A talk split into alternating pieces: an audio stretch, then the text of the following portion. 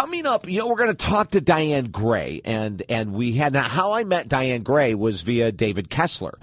Uh, we've had David on the show many times talking about grief and grieving and all that. And then I found out about Diane. She's the CEO of Hospice and Healthcare Communication and the president of the Elizabeth Kubler Ross Foundation. David Kessler's writ, wrote several books with Elizabeth Kubler Ross, and of course, Elizabeth Kubler Ross is the uh, I don't know. We'll find out from Diane what her official title is, but I call her the grandmother of grieving. That woman was just someone who really came out and led the way with her research and and her protocol of helping people to grieve. We're going to talk about end of life care. Uh, and so much more. Diane, welcome to the show. Thank you, David. I'm I'm pleased to be here.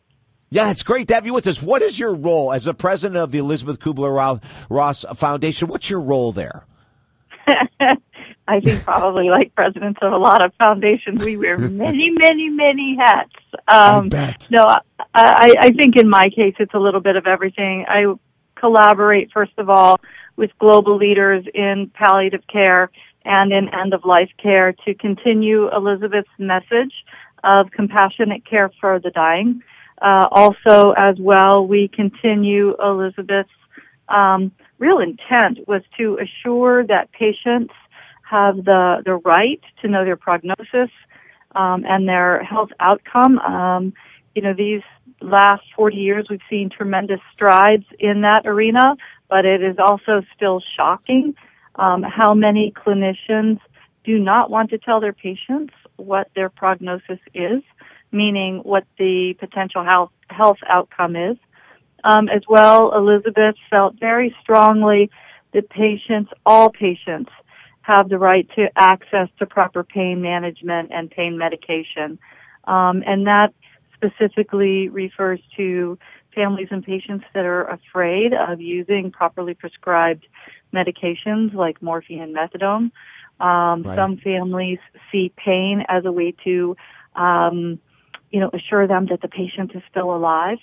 And then in some countries, um, especially throughout parts of Africa and India, um, we see patients who, millions of patients who are dying of cancer and other life-threatening disease without proper pain management, meaning that they are treating the pain of cancer with Tylenol, Tylenol with oh. codeine. Uh huh.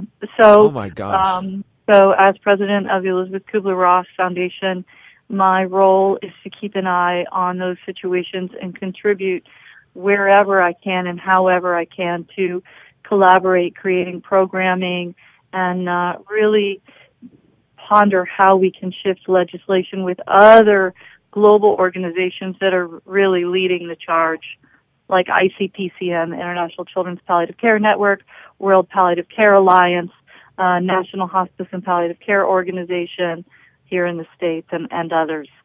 Well, I'll tell you what, Diane, if, if, if I ever got to that space where there's a lot of pain, you won't see me fighting to take any pain medication necessary to, to, to alleviate that. Um, you know, it, it's shocking to me that to hear some of these things about these other countries. Let me go back to a statement that you just made. Why is it that clinicians, why is it that professionals would not be upfront with the patients in regards to prognosis?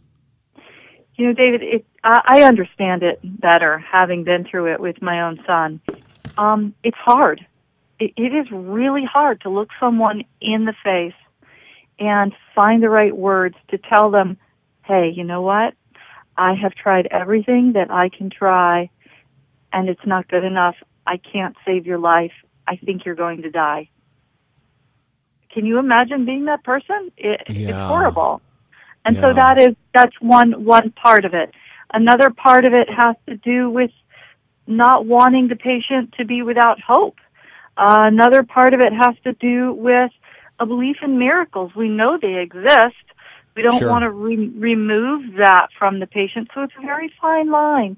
And also too, you know, I, I encourage listeners to remember that, you know, our physicians and clinicians, they're people too. They've got yes. their own stuff that they're dealing with and and this is a very difficult thing. And sometimes it's not that they don't want to, it's that they don't know how or how to get started. So, so share with us if if you were if that was in your situation, if you were in that situation and you had to tell someone, uh, you know, we've done everything we can.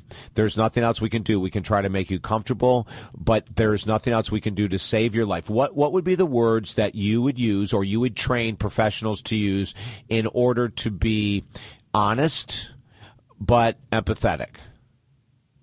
Um, I know about this firsthand because I had to tell my 14 year old son this. Yeah. So, now, now this was. I, I remember reading Diana. I was going to get to this question, but a for ten years, your son battled cancer. Is that true? Sort of. but yeah, uh, my son battled a rare neurodegenerative brain disorder, and it, you read it was neurodegenerative brain iron accumulation disorders. It's NBIA disorders.org. So Austin's disorder affected the basal ganglia, which basically you know, when he was he was born, apparently healthy, walked, talked. We played hockey, tennis, you know, in the streets. We ran, we played football, we went to the beach, all that stuff. Uh, looked normal, etc. But Austin would fall down a lot. When he was two, turning three, we found out that he had uh, retinitis pigmentosa, which yes. is a disease that causes um, blindness eventually, slowly over time. Right and he would fall down sometimes 30, 40 times a day toward his, you know, three, four year old stage. And we didn't know what it was. They told us he had this uh, vision disorder. And long story short, that was the tip of the iceberg. Um, Austin ultimately was diagnosed with this rare brain disorder as part of, you know, it was the big umbrella and the vision disorder was just a part of that.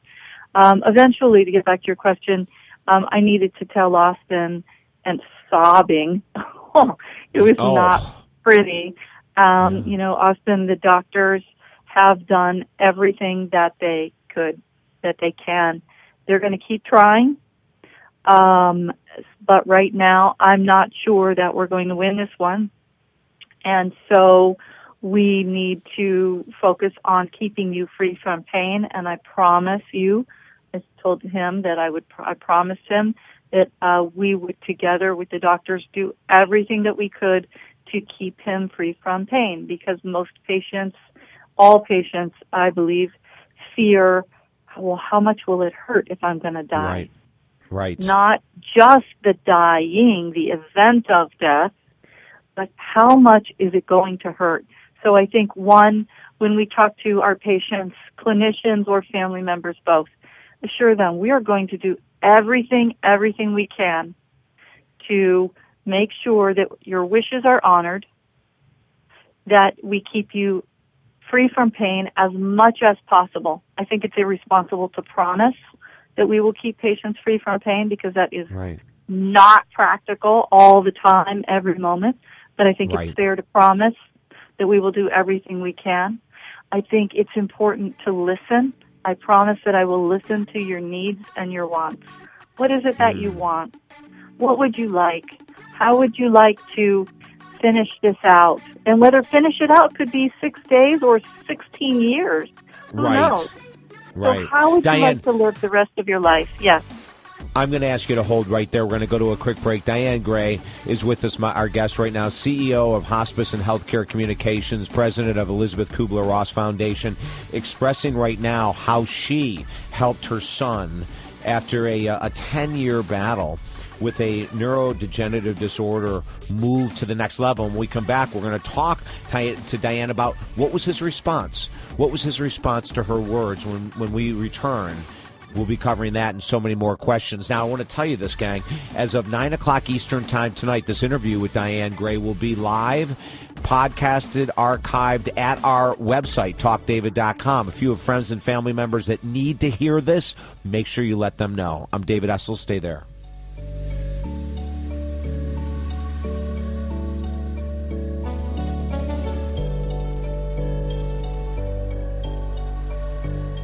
Ready for a miracle? Hi, David Essel here, inviting you to join our 10 week course, Success and Miracles, beginning Tuesday, October 7th for 10 straight weeks. You'll be joined by many other success minded people who want what you want success and miracles. Whether it's love, wealth, or health, go to talkdavid.com right now. This teleconference series is open to anyone in the USA. That's talkdavid.com. Join the course, Success and Miracles, to change your life now. TalkDavid.com. That's TalkDavid.com. Need toner? The Toner Kings sells all leading brands of toner cartridges to hundreds of businesses across the country and Fortune 500 companies like Lockheed Martin, American Red Cross, and Excellus Blue Cross, just to name a few. Just head online to thetonerkings.com. Order toner and save up to 60% off dealer pricing with their 100% guarantee. You can try a new cost-effective toner solution with no risk. Visit thetonerkings.com. Mention you heard this ad on XM Radio and get an additional 20% off your first toner order. Into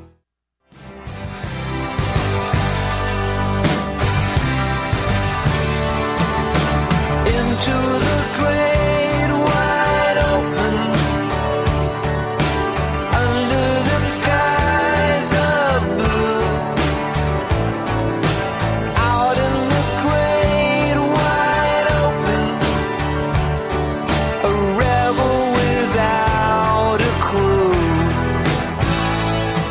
You're tuned in to David Essel Live, America's positive radio show. Like us on Facebook and listen to hundreds of inspirational archive shows at talkdavid.com. Now here's your host, Mr. Motivation, David Essel. Coast to coast for the past 24 years, broadcasting live out of Studio E in Los Angeles, California. You're tuned into David Essel Live, America's positive radio talk show. My guest, Diane Gray, CEO of Hospice and Healthcare Communications, president of the Elizabeth Kubler Ross Foundation, talking about the end of life care. And she was sharing the story of her son. Austin and and Diane when you shared with him that the doctors have done everything we're going to make your your the, the rest of your days as comfortable as possible what was his response and and what was he like 14 15 14. 14 what was his response Um, I think I think Austin's response was like a lot of patients. I think most patients, or I should say, many, many, many patients, know that they're dying already.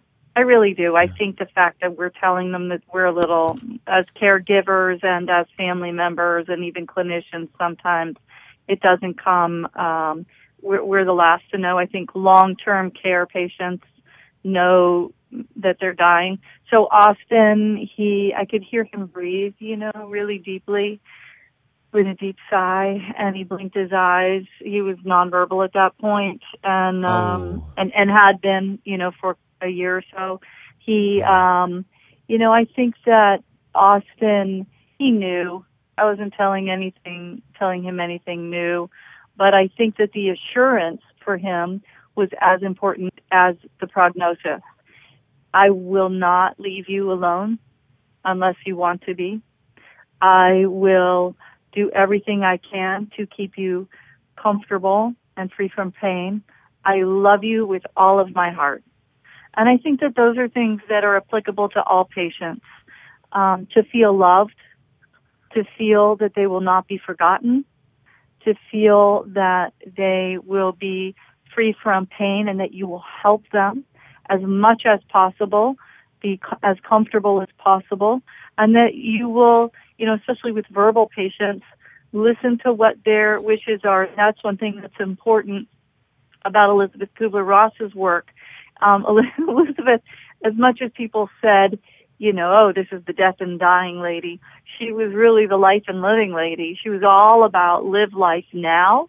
So, Yes. you know, an important part of that end of life program for Austin and other patients that I've been with has been, what do you want to do? You know, we don't Right. have to finish this all sad and, and morose. What do you want to do? You want to swing on the swings? And I knew with Austin, just like other patients know with their loved ones, do you want to eat ice cream in bed? You know, for Right. breakfast? I mean, who right cares? right Right? right right right You- right do you want to swim in the pool? And I got him out of bed, and I had one nurse who was like screaming bloody murder. You can't do that, you know. And um, we, another nurse said, "Oh yeah, watch us." You know, we hooked up um, 50 foot sections of oxygen tubing from the concentrator out through the guest bathroom into the pool. You know, obviously connected, so that Austin could Sure. have his O2, but could float in the pool with me holding him. And for a kid Oh. who had been bedbound for five years, floating in the pool is pretty great, you know. Oh, absolutely, Diane. So- when, when when this when this was all going on, were you already working in this industry? No, Ah, no, I was yeah. uh, I was uh, trying to stay afloat myself, you know, Y- which yeah. which ended up in no sleep and you know parenting, uh, you know, like most people. But I had started um, a few nonprofit foundations already. Um, based upon, and they were running concurrently because I, that's just a little give back. That's something that I could do based on experiences that I had seen through my son, like a special needs camp or art in hospitals, you know, so that other kids could benefit from what Austin could or could not do. Right. What what what's your take on the right to die?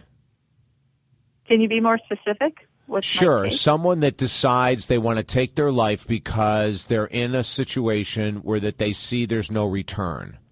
Yeah, I, I totally understand it. I'm not sure that I agree specifically with um, the methods involved sometimes.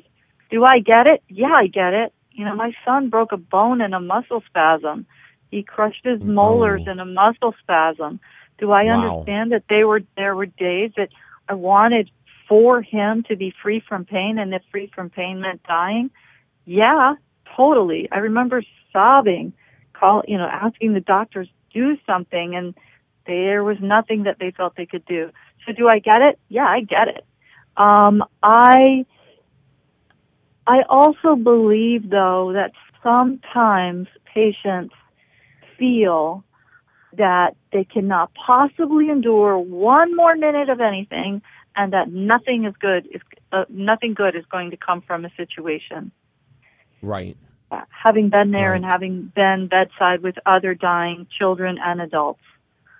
And sometimes, David, there are these life lessons that happen, and I I I hate to say that it comes sometimes at the hand of profound pain and suffering, but it Right. does. I understand that. If if Austin came to you a year before he he died, and and and he was able to communicate and say, you know what, enough already. Um, I I want to leave. Would would you have been able to honor that? Well, it depends. There are two ways to, to do that, and I'll tell you specifically. So the difference is, for example, if he were having treatments like a cancer, right? And Yeah. he needed more radiation and more chemotherapy and more radiation and more chemotherapy. And he said, Mom, I'm done. Man, I'm over it. I'm done. I would have honored his wish immediately. Because these kids, especially young adults, it's Yeah. their it's their body. And I've Right. listened to other parents compassionately. I get it. They don't know what they're talking about. They could live, da da da da. But you know, these kids, they they all kids, especially like I said, young adults and adolescents, they have the right to say, I am tired and I don't want to do this. And sometimes the doctors are the ones to say, oh, well, and I had a case like this recently. A doctor at a, at a prominent U.S. hospital told the parent, oh, no, we can do a new gut transplant for this child that had a, an un, um, incurable disease. Untre- I was going to say untreatable, but that's not true. It was incurable. Yeah, incurable. Right. And and the parent said, "No, I do not want to do a full gut transplant on my 21 year old son." Right. Right. So I would have right, honored right. his wish, but to end his life as in Kevorkianism, no, Yes. no, no. Mm-mm. How would you have honored his his wish then? You know, I I don't know, and that's a really good, and that's probably.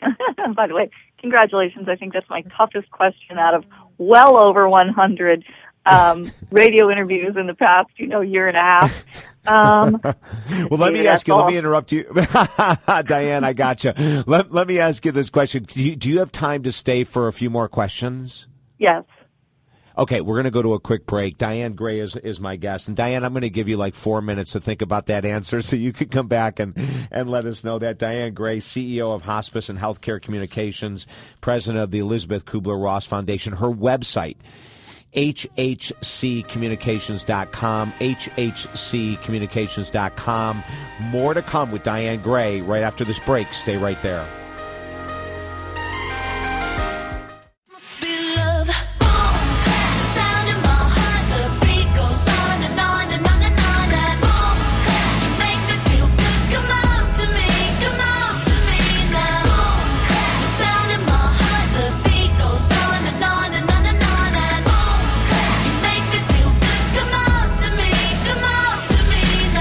You're tuned in to David Essel Alive, America's positive radio show. Like us on Facebook and listen to hundreds of inspirational archive shows at talkdavid.com. Now here's your host, Mr. Motivation, David Essel. David Essel in the box with you every Saturday, 6 to 9 Eastern, 3 to 6 Pacific. And we're talking about end of life care with Diane Gray. And this interview will be archived at our website tonight. If you have friends or family members that you know could benefit from this information, talkdavid.com is the website. The, uh, the podcast of the show will be up there as of 9 p.m. Eastern Standard Time tonight. Diane Gray, CEO of Hospice and Healthcare Communications, president of the Elizabeth Kubler Ross Foundation, the website, hhccommunications.com. Diane, difficult question. Before the break, we were talking about end of uh, uh, end of the right to die, and and your son Austin. If he came to you a year before he passed and said, "Mom, I've had enough," you said you wouldn't go the Jack uh, Kevorkian way. But what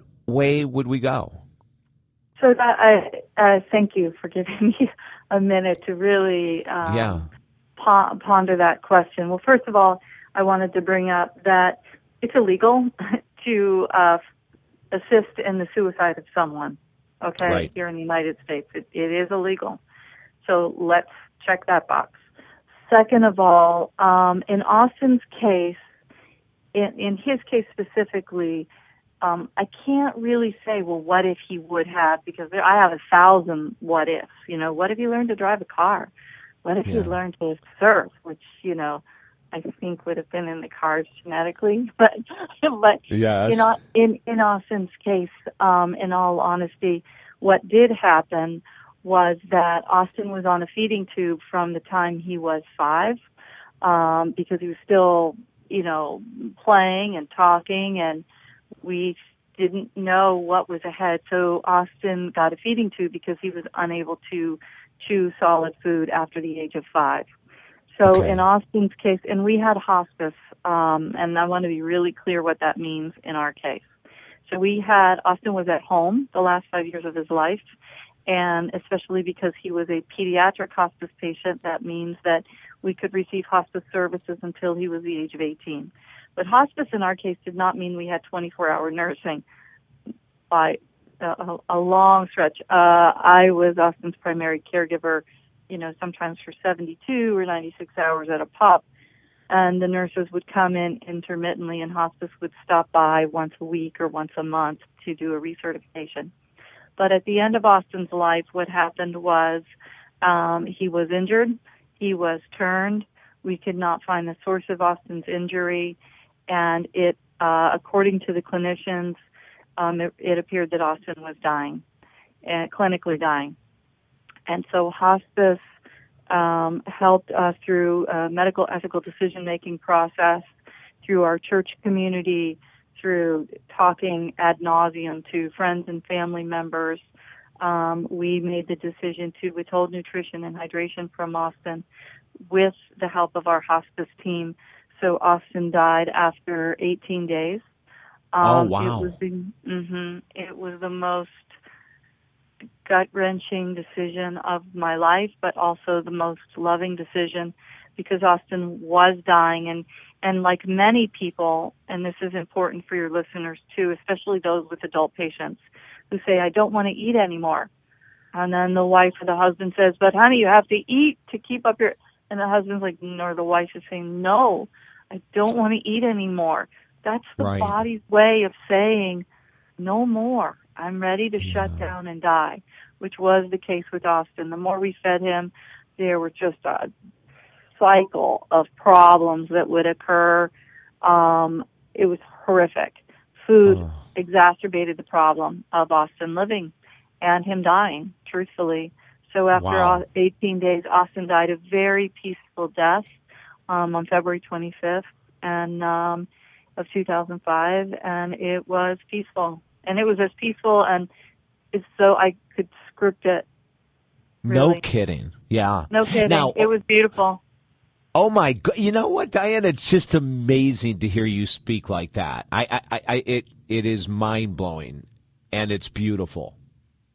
It, it was beautiful. I mean, I, it was all, David in a way bizarre. I mean, we were used to having nurses in our house, and then, you know, my daughter at the time, we knew Austin was dying because he'd been without food for 18 days. It was just a matter of which day, you know. Um, and I got up, I went to the door, and the nurse was knocking on the door uh, that night because I had taken a, a, a brief nap between two and four in the morning and um and I got up and I opened the door and the nurse was standing at the door and she said, I think it's time.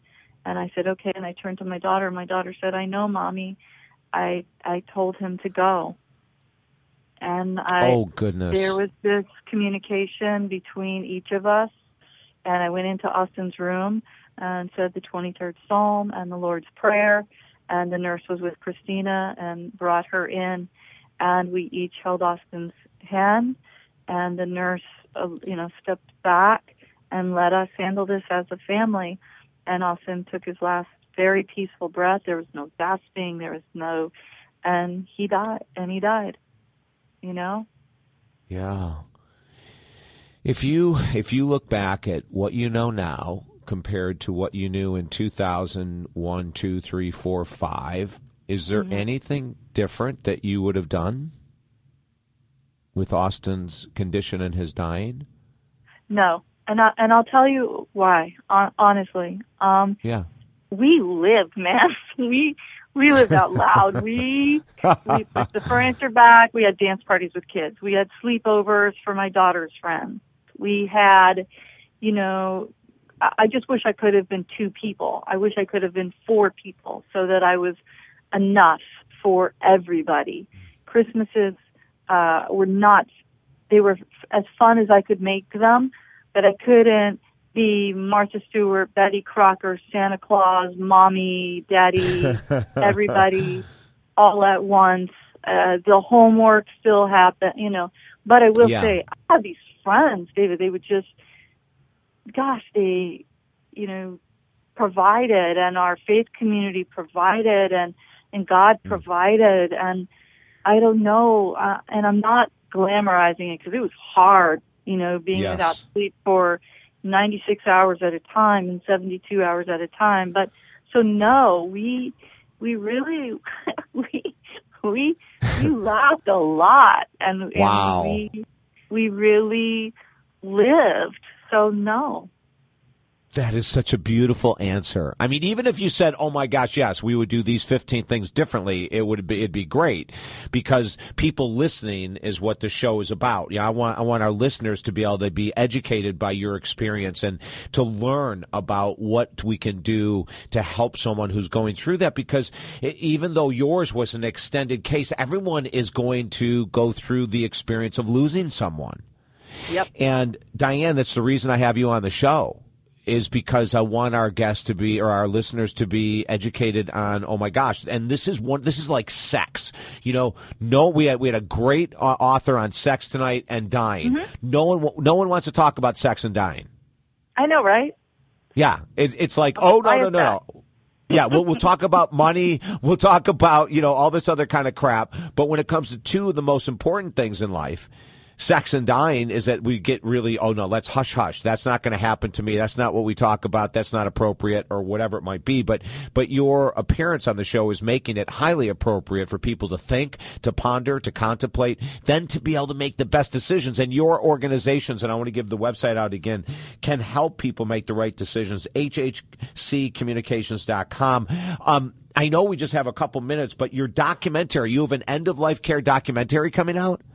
I do. Well, it's work in progress, as you know, with film. So I'm the Yes. senior producer for a film by PBS, uh, Yeah. WETA, and Creative Visions Productions, which is based in Malibu, and that's um, I work with them. And um, we are working very hard to put together a PBS documentary on end of life care based upon the book by Dr. Ira Byock called Best Care Possible. And um, it really talks about well being through the end of life. Death is an event. Um, and also, too, it encourages people to think about life and end of life in terms of it's a personal process. It is not a medicalized process. It is about Right. life. Love it. I love it. I love it. And, th- and th- one of the things you said, I want to reiterate to our listeners, is that you know Diane Gray's response was, "We lived." We lived while Austin was going through the process. We lived. Diane, thank you so much for coming on the show. It was absolutely awesome to have you with us. Oh, thanks too. And also regarding um, the Elizabeth Kubler Ross Foundation, that website is E ekrfoundation.org, and there are a slew of YouTube videos up of Elizabeth's work. And um, some books just came out, were re-released on death and dying, on grief and grieving, as you know, and Yes. life lessons. Um, so you can check those out on the website too, E ekrfoundation.org. David, thank you. Oh, you're welcome, Diane. I look forward to talking to you again. Great. Thank you so much. Okay, bye bye now. Have a wonderful rest of your weekend. Ladies and gentlemen, we're coming back with your questions, your emails, your texts, everything about you. You're tuned into David Essel Live, America's Positive Radio Show, talkdavid.com, where Diane's interview will be up in about a half hour. I'm David Essel. Stay there. Bye.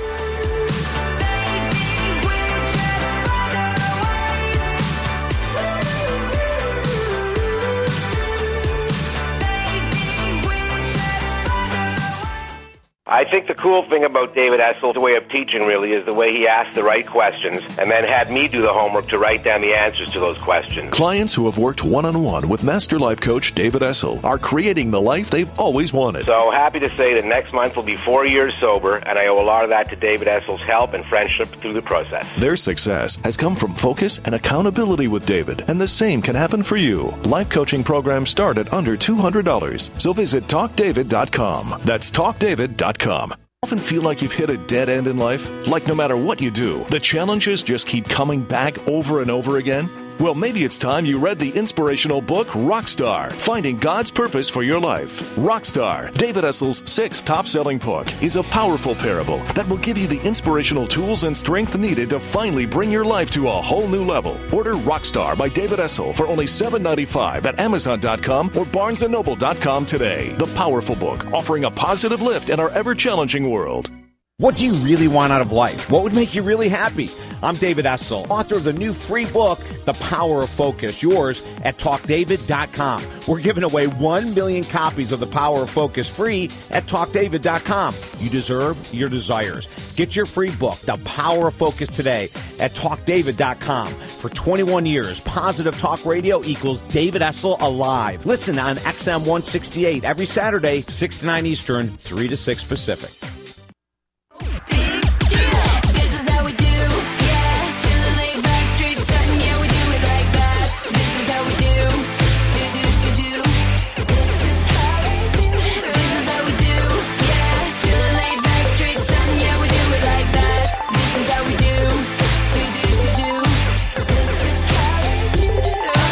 You're tuned in to David Essel Alive, America's positive radio show. Like us on Facebook and listen to hundreds of inspirational archive shows at talkdavid.com. Now here's your host, Mr. Motivation, David Essel. What an amazing show tonight. We have uh, Bernie Siegel, Dr. Bernie Siegel, talking about his philosophy on passing through this plane. We have Dr. Alyssa Dweck talking about sexuality and and knowing thyself sexually, which is just an amazing interview. And then Diane Gray just shares this most incredible story about the whole concept of of dying with grace and and her son Austin and oh my lord all, all of these shows are archived tonight at 9 p.m. at talkdavid.com in our archived section of the website. So check all that out. Just beautiful. Just absolutely stunning, gorgeous. 1 800 548 TALK. Uh, text us 941 266 7676. The texts are just off the charts. Just off the charts. Uh, this one just came in. Role of genetics and weight loss. Saw a YouTube video uh, video that you did on weight loss. It said only six percent is due to genetics.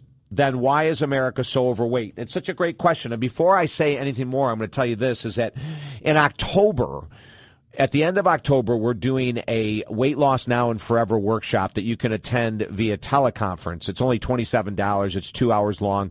Go to talkdavid.com and sign up today because we're going to give you the information that you need to know why, why 60 to 70% of Americans are overweight. We're going to tell you that. The number one reason is lack of emotional coping skills. This is it. It's not genetics. It has nothing to do with genetics for 94% of people who are overweight or obese. It's a lack of emotional coping skills. It's growing up with food as an emotional crutch. That's what it's all about. That's where our overweightness and our obesity comes from. Is fast food a culprit? Well, fast food is a culprit just like alcohol is a culprit. You know, for the alcoholic, if you drink too much, you got a problem.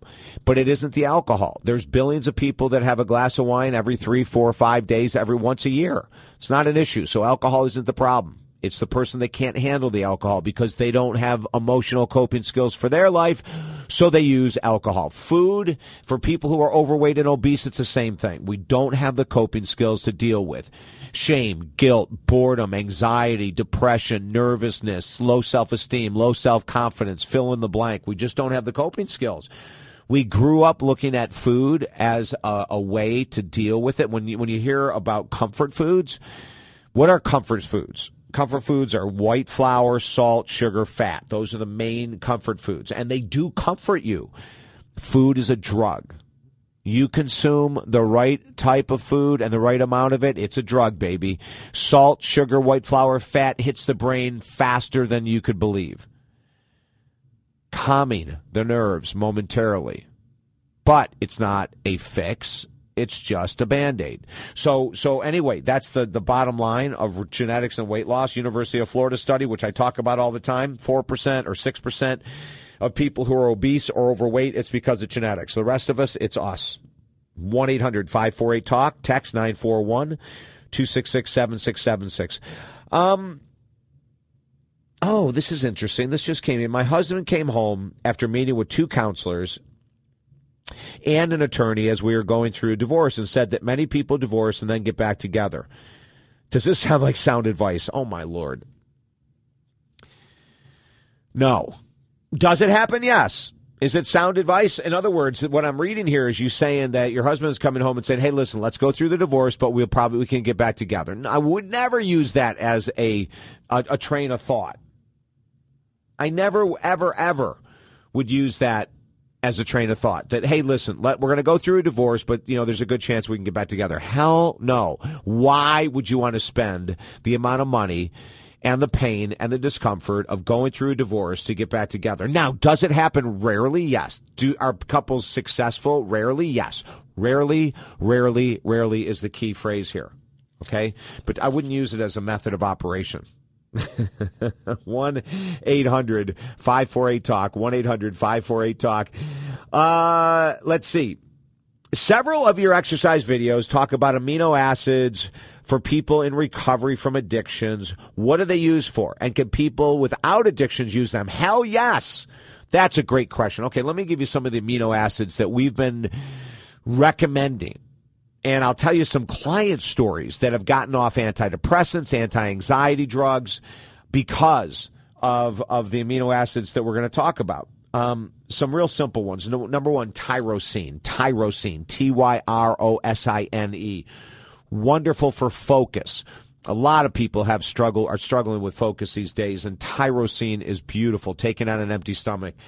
Most people recommend start with 500 to 1,000 milligrams. DLPA, DL phenylalanine is the full name. DLPA, mood balancing. So let me give you two stories. So I have two clients come in. They both have battled with depression for years and years and years and years.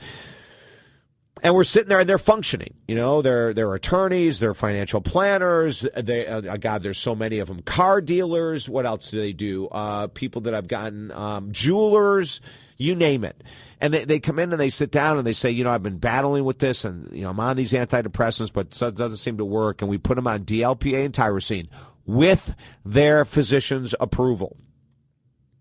As a matter of fact, two of the physicians that I recommended to my clients, I recommend, I said, go back to your doctors. There's a, a friend of mine, Hyla Cass, who I love. Hyla Cass is a psychiatrist. She wrote a book, Natural High. Check it out. Natural High, it's awesome. I've learned so much from her. Um, oh, God, there's so many people that I have learned immense, immense, immense amount of information with amino acids from. But you know, they after they the the clients went and talked to their doctors. Their doctors did research on the internet, and they said, "Oh my gosh, David's right. Yes, let's start to cut back on your antidepressants and let's use tyrosine and DLPA, and they're both doing so much better. Okay, so so don't back off from that. Um, energy, also with Siberian ginseng, fabulous for energy levels. And then the last one is a relaxation, relaxa, yeah, a relaxant. Uh, or, or a relaxation supplement, Gabatrol. My good friend Brian Cunningham uh, can, actually concocted this, created this a number of years ago for anti-stress. It's awesome. Go to rxstress.com. rxstress.com is his website for Gabatrol. So yes, there's all kinds of natural supplements, non-addictive natural supplements that could really be beneficial. And I would always talk to your doctor first, without a doubt. Uh gosh, we've had so many sex questions come on in. Um, well, let me go to let me go to one on exercise. This is brand new, and we just have a minute left. Your video on super slow training. Why is it better than the traditional two count? So super slow training in the weight room. Oh my goodness, where you do ten seconds in one direction and ten seconds in the other. A twenty second repetition allows all the muscle fibers to be fired. Decreases the chance of using momentum, so the muscles do more work. Check out the Body Fat Breakthrough by uh, Ellington Darden. We had Ellington and my mentor Joe Cirulli on about a month ago. They both worked together on that book, the the Body Fat Breakthrough. Great information on changing your body. Hey, listen. Life is about living, as Diane Gray said. As Bernie Siegel said, life is about living. Get out there in the next seven days and kick ass. Just go have fun. Do things you normally don't do. Be bold, be strong, be positive. David Essel's in the box for you. Don't forget all the archives at talkdavid.com, and I'll see you next week. Till then, rock on.